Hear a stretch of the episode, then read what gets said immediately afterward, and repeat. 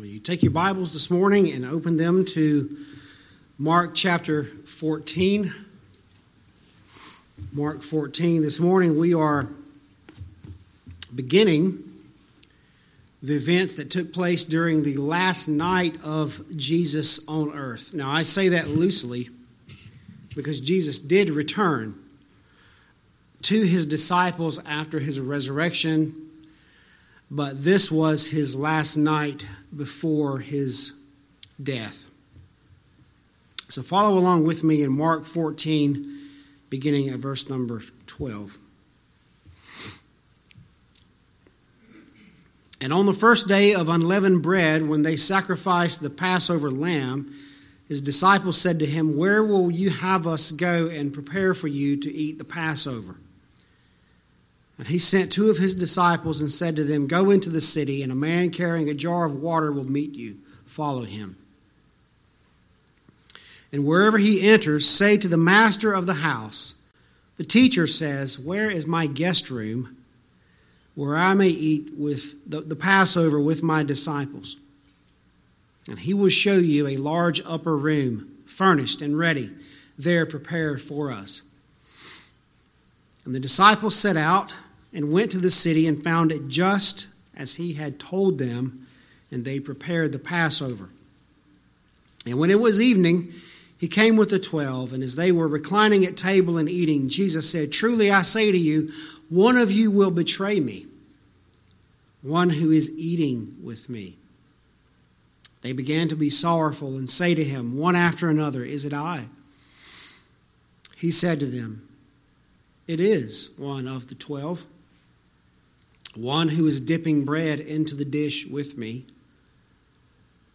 For the Son of Man goes as it is written of him, but woe to that man by whom the Son of Man is betrayed.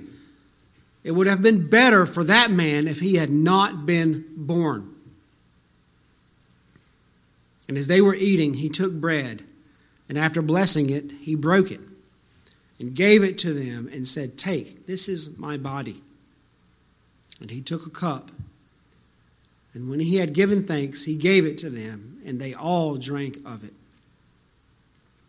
And he said to them, This is my blood of the covenant, which is poured out for many. Truly I say to you, I will not drink again of the fruit of the vine until that day when I drink it new in the kingdom of God. And when they had sung a hymn, they went out to the Mount of Olives, and Jesus said to them, You will all fall away, for it is written, I will strike the shepherd, and the sheep will be scattered. But after I am raised, I will go before you to Galilee. Peter said to him, Even though they all fall away, I will not. And Jesus said to him, Truly, I tell you, this very night, before the rooster crows twice,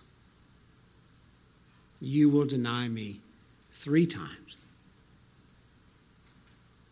But he, Peter, said emphatically, If I must die with you, I will not deny you. And they all said the same. Lord, we ask your blessing upon the reading of your inspired, inerrant, authoritative, infallible and sufficient word. Take it, Lord, and use it by your Spirit to lead us into all truth. We ask this in Jesus' name. Amen. One of the harsh realities of life is how quickly things can change, isn't it? In a matter of days or even hours, our lives can go from positive and promising to disastrous and even dead. And in taking on the fullness of our humanity, Jesus was no stranger to life's sudden changes. And this is exactly what we see in the week leading up to his death, isn't it? Just a few days earlier, on Sunday, he had been ushered into Jerusalem by large crowds shouting messianic praises. But it was now Thursday evening. And by three o'clock Friday afternoon, Jesus would be dead. Over the next 18 hours or so, he would be betrayed and abandoned, arrested and tried, condemned and crucified. And we might be tempted to see him as a victim of rapidly changing circumstances beyond his control. But Mark paints a very different picture here in this passage. Instead of being a helpless victim, Jesus faced his suffering with sovereign awareness and control, knowing precisely how everything was going to play out. And, brothers and sisters, that should give us great hope this morning. Because the same Jesus who walked through his darkest night with mastery over every detail also walks with us through our dark nights. And we can trust him with the outcome. And so let's look at these verses together in Mark 14 and find hope in how Jesus faced his last night on earth. There are four main movements in this passage.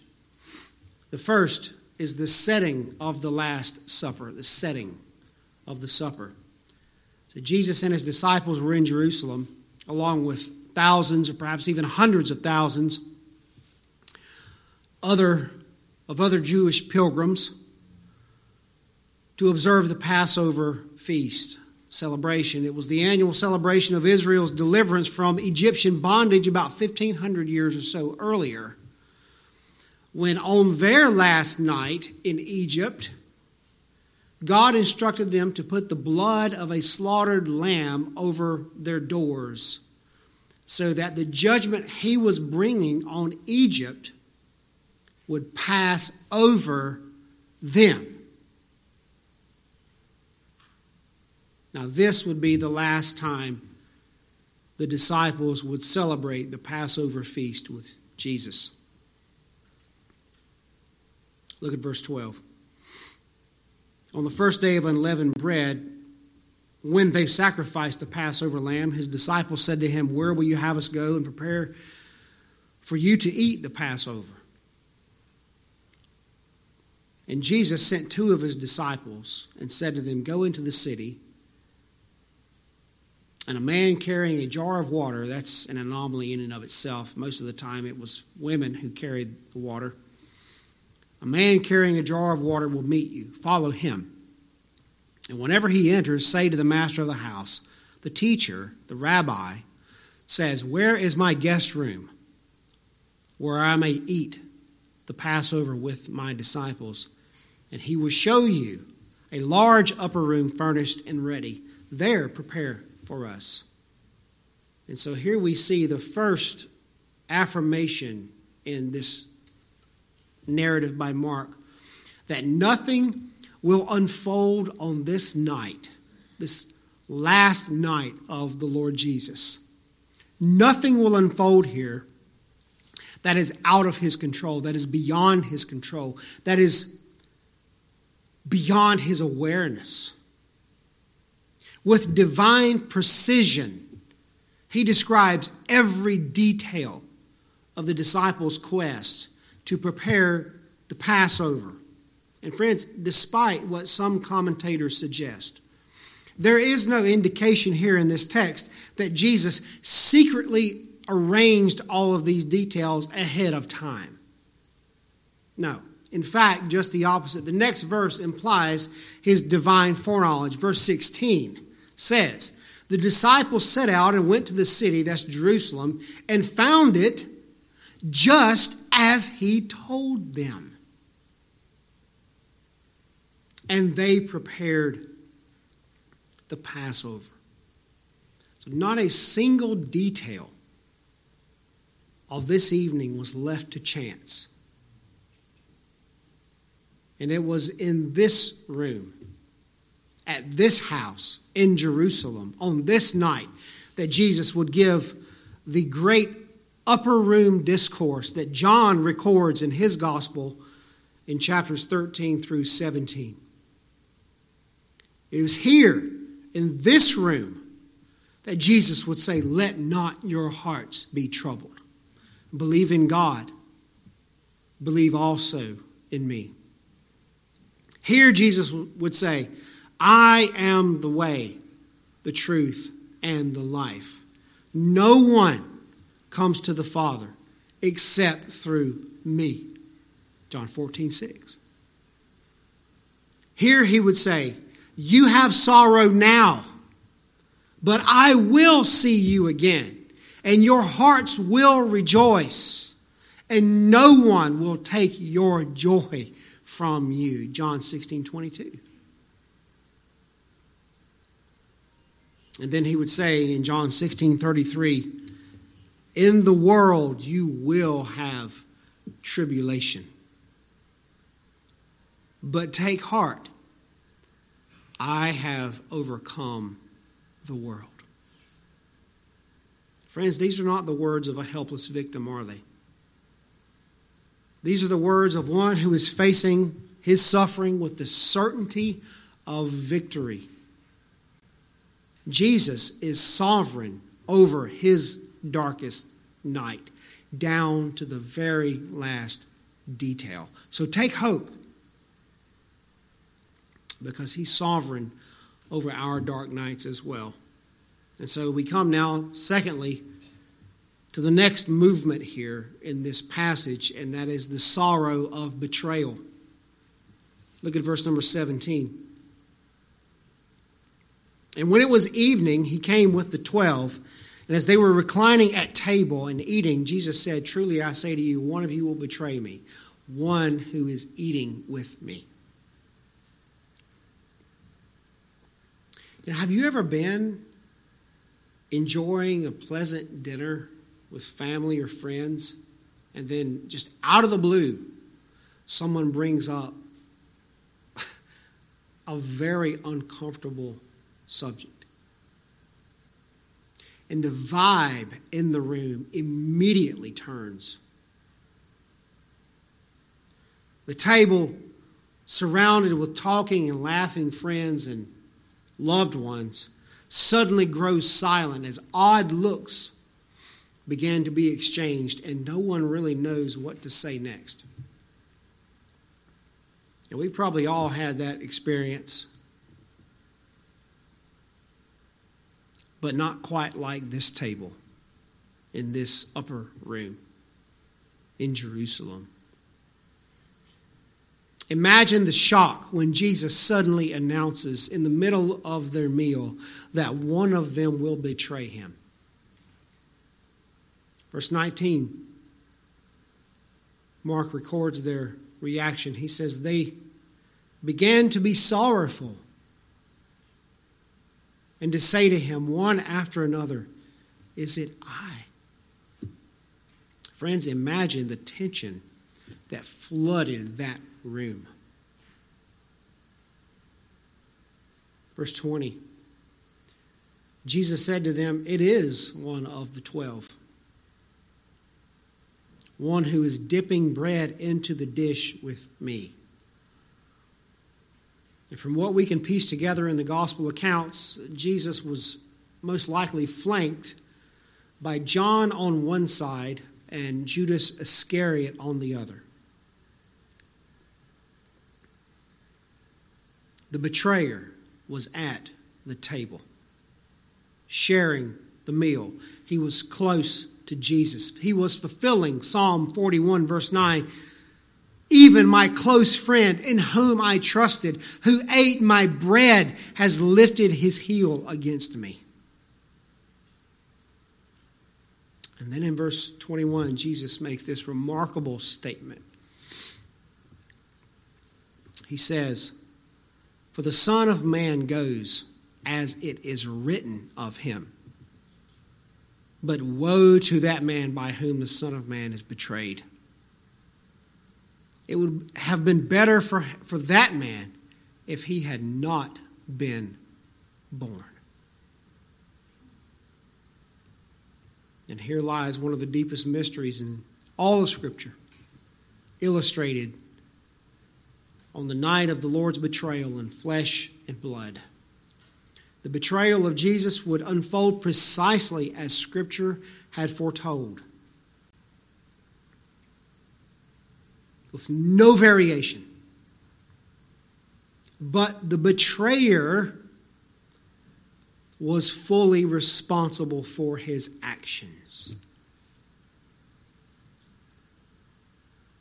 The sovereignty of God in all things does not negate the responsibility of man in his own choices.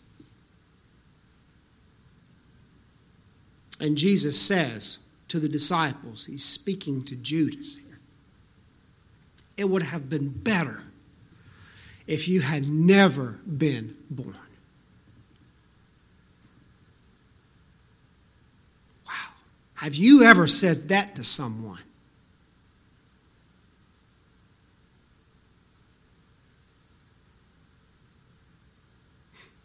Later that evening, before they left the upper room, Jesus, his thoughts returned to Judas. And when he prayed in his great high priestly prayer for his disciples, he prayed to his Father in John 17. This is verse 12. Jesus said, While I was with them, the disciples, I kept them in your name, which you have given me. I have guarded them, and not one of them has been lost, except the son of destruction, that the scripture might be fulfilled. And here's what I want us to see here Jesus is not speaking out of some cold mechanical determinism, as if we're all just robots, as if Judas was a robot. There is deep sorrow and woe here in his words. Jesus knew this night had to come.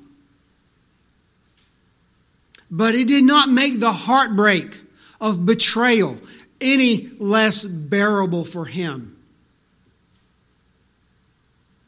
But I wonder, friends, do we recognize the Judas that lives in our hearts? When we share sweet fellowship with the Lord and then go betray Him to our own worldly pursuits and agendas just to live however we want to live. We'll sell him for 30 pieces of silver if we have to.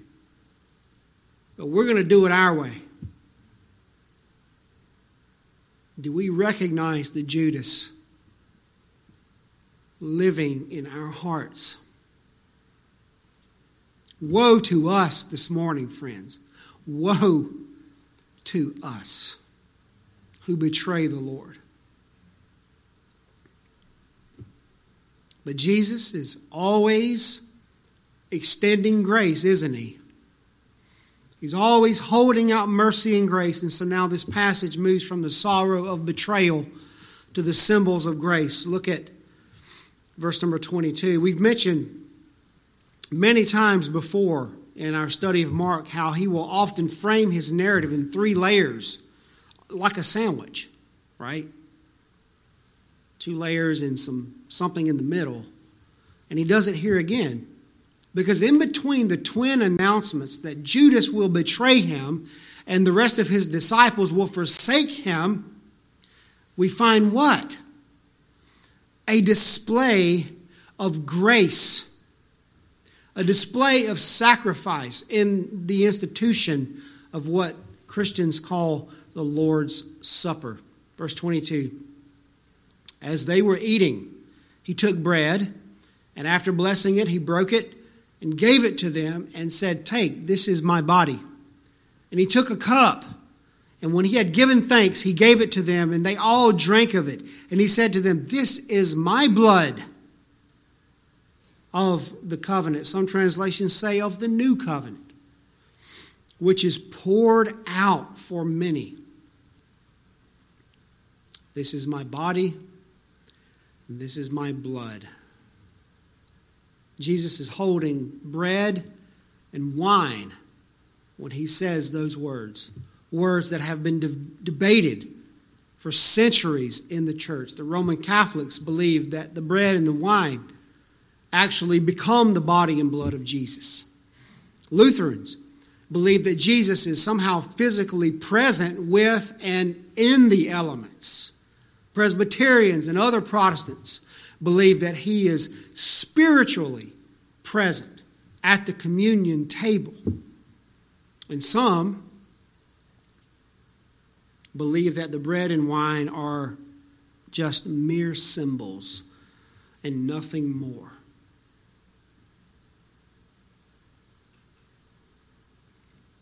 It is beyond the focus of this message to evaluate each one of those views and to try to formulate a full theology of communion. So I want to say only that the point that Jesus is making here is not about how his body mysteriously becomes whatever it is and his blood in the cup and the bread. That's not the point. The point is that he is the new Passover. See? He is the new Passover. He is the slaughtered lamb whose sacrificial death inaugurates a new covenant in which the wrath of a holy God passes over those who have the blood of the Lamb of God applied to their hearts by faith. And so the bread and the wine, then, that we often argue so much about, are signs and symbols of grace. They point us to the substitutionary death, nature of his death, his body broken for us, his blood poured out for us in our place. It was us that should have been broken and poured out, you see. And so now, because of Him and what He has done for us, all who trust in Him might be reconciled to God. There is so much theology here that we really should get into. But I know that most of you would rather get out of here before one or two or three o'clock. So. We'll just keep going. I want to ask us this morning do we meet Jesus at this table in a very real way? Do we draw grace from the mystery of the bread and the cup, his body and blood given for us? Or is this just some sort of empty and dry ritual that just makes church longer? Think about that, friends. Verse 30.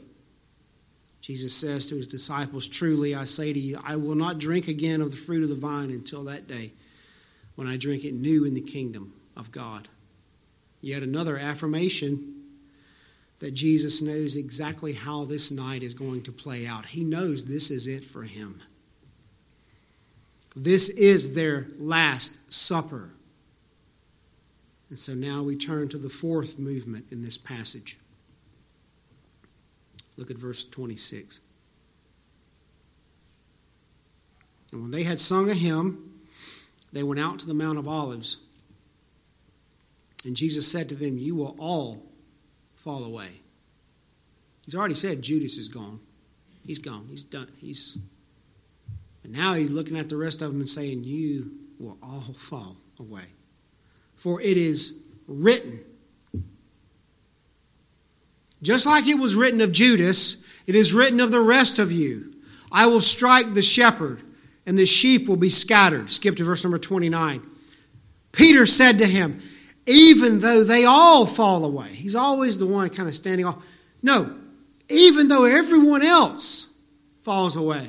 I will not.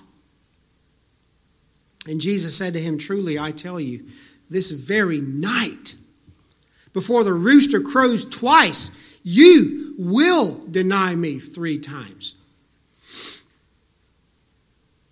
But Peter said emphatically, the ESV says, If I must die with you, I will not deny you. And they all said the same. That we've seen the setting of the supper, the sorrow of betrayal, the symbols of grace. And now, lastly, we see the silliness of self confidence. The silliness of self confidence. The table is set, the meal is shared, the betrayer announced, the new covenant inaugurated, and now they are on their way to the Garden of Gethsemane, near the Mount of Olives, when Jesus makes another shocking statement. Not only will he be betrayed by one of his own, he will be forsaken by all of his own. The prophet Zechariah foretold it. They will abandon him, and Jesus will suffer alone.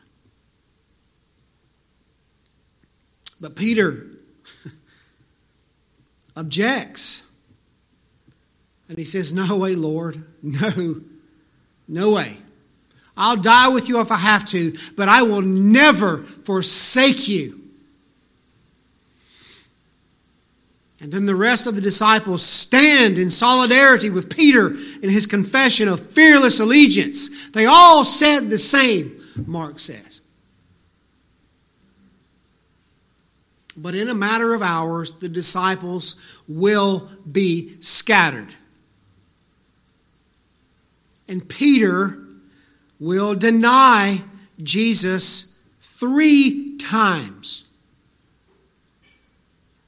What a silly display of sinful self confidence right here. and how prone we are to be just like our brother Peter.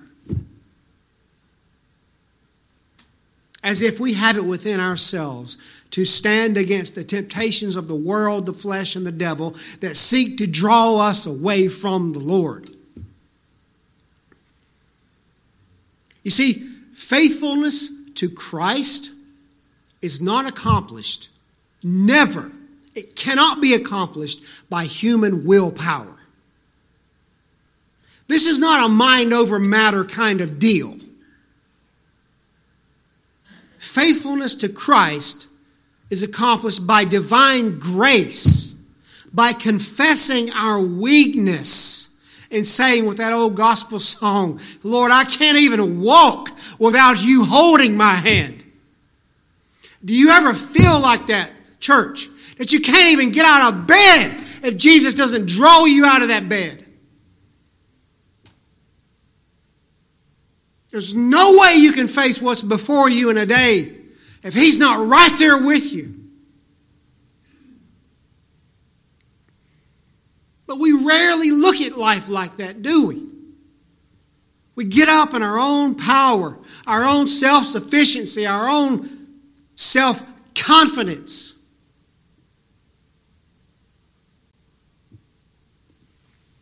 just like our brother Peter. But, friends, the message of this point in this message, this sermon this morning, is not just to trust in Christ for the forgiveness of sin, but to trust in Him for the grace to keep us faithful through all the dark nights of our lives when we are tempted to lose our faith. We see this all the time happening in the culture around us. They call it deconstruction.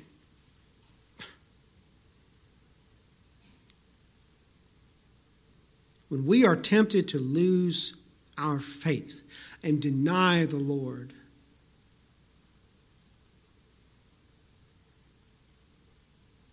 we must throw ourselves upon Him and turn away from our self confidence. And not if, but when we fall, because we will fall. All of us will fall. If Peter fell, if the 11 fell who were with him, if they fell, we will fall. And when it happens, here's the beauty, here's the promise. We know because of what we see here that Jesus is not finished with us. He's not finished. Look at verse number 28. I held it out for the end on purpose. Verse 28 In all this talk of betrayal and sacrifice and abandonment, hope is hiding right here in plain sight. Jesus says in verse 28 But after I am raised up, I will go before you to Galilee. Now, on the surface, you may see, well, well that's kind of straightforward. But look at what he's saying. After telling his disciples that they will all do the unimaginable and forsake him, he says, This is not the end of your story, guys. You will see me again. When this is all over, I'm going to meet you back home in Galilee. Oh, friends, what a promise! What a promise. When we go through the darkest night of our lives and we do the unthinkable, even things that we swore we would never do, Jesus will come to us again. Not with condemnation and judgment, but with grace a risen Savior whose righteousness will restore us to sweet fellowship with Him. Oh, the riches of His grace.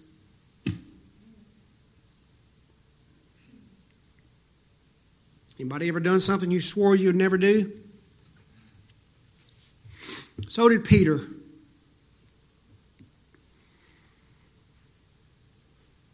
And Jesus says, I'll meet you back home.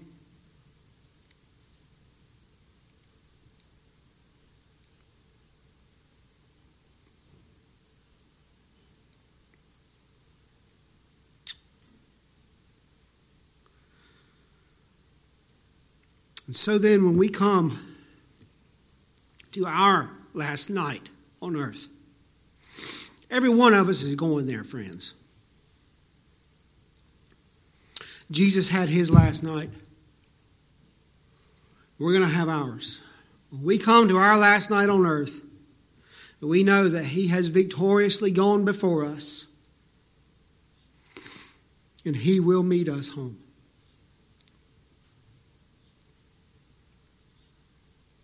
Brothers and sisters, I pray that you find hope and strength in these promises. Let's pray.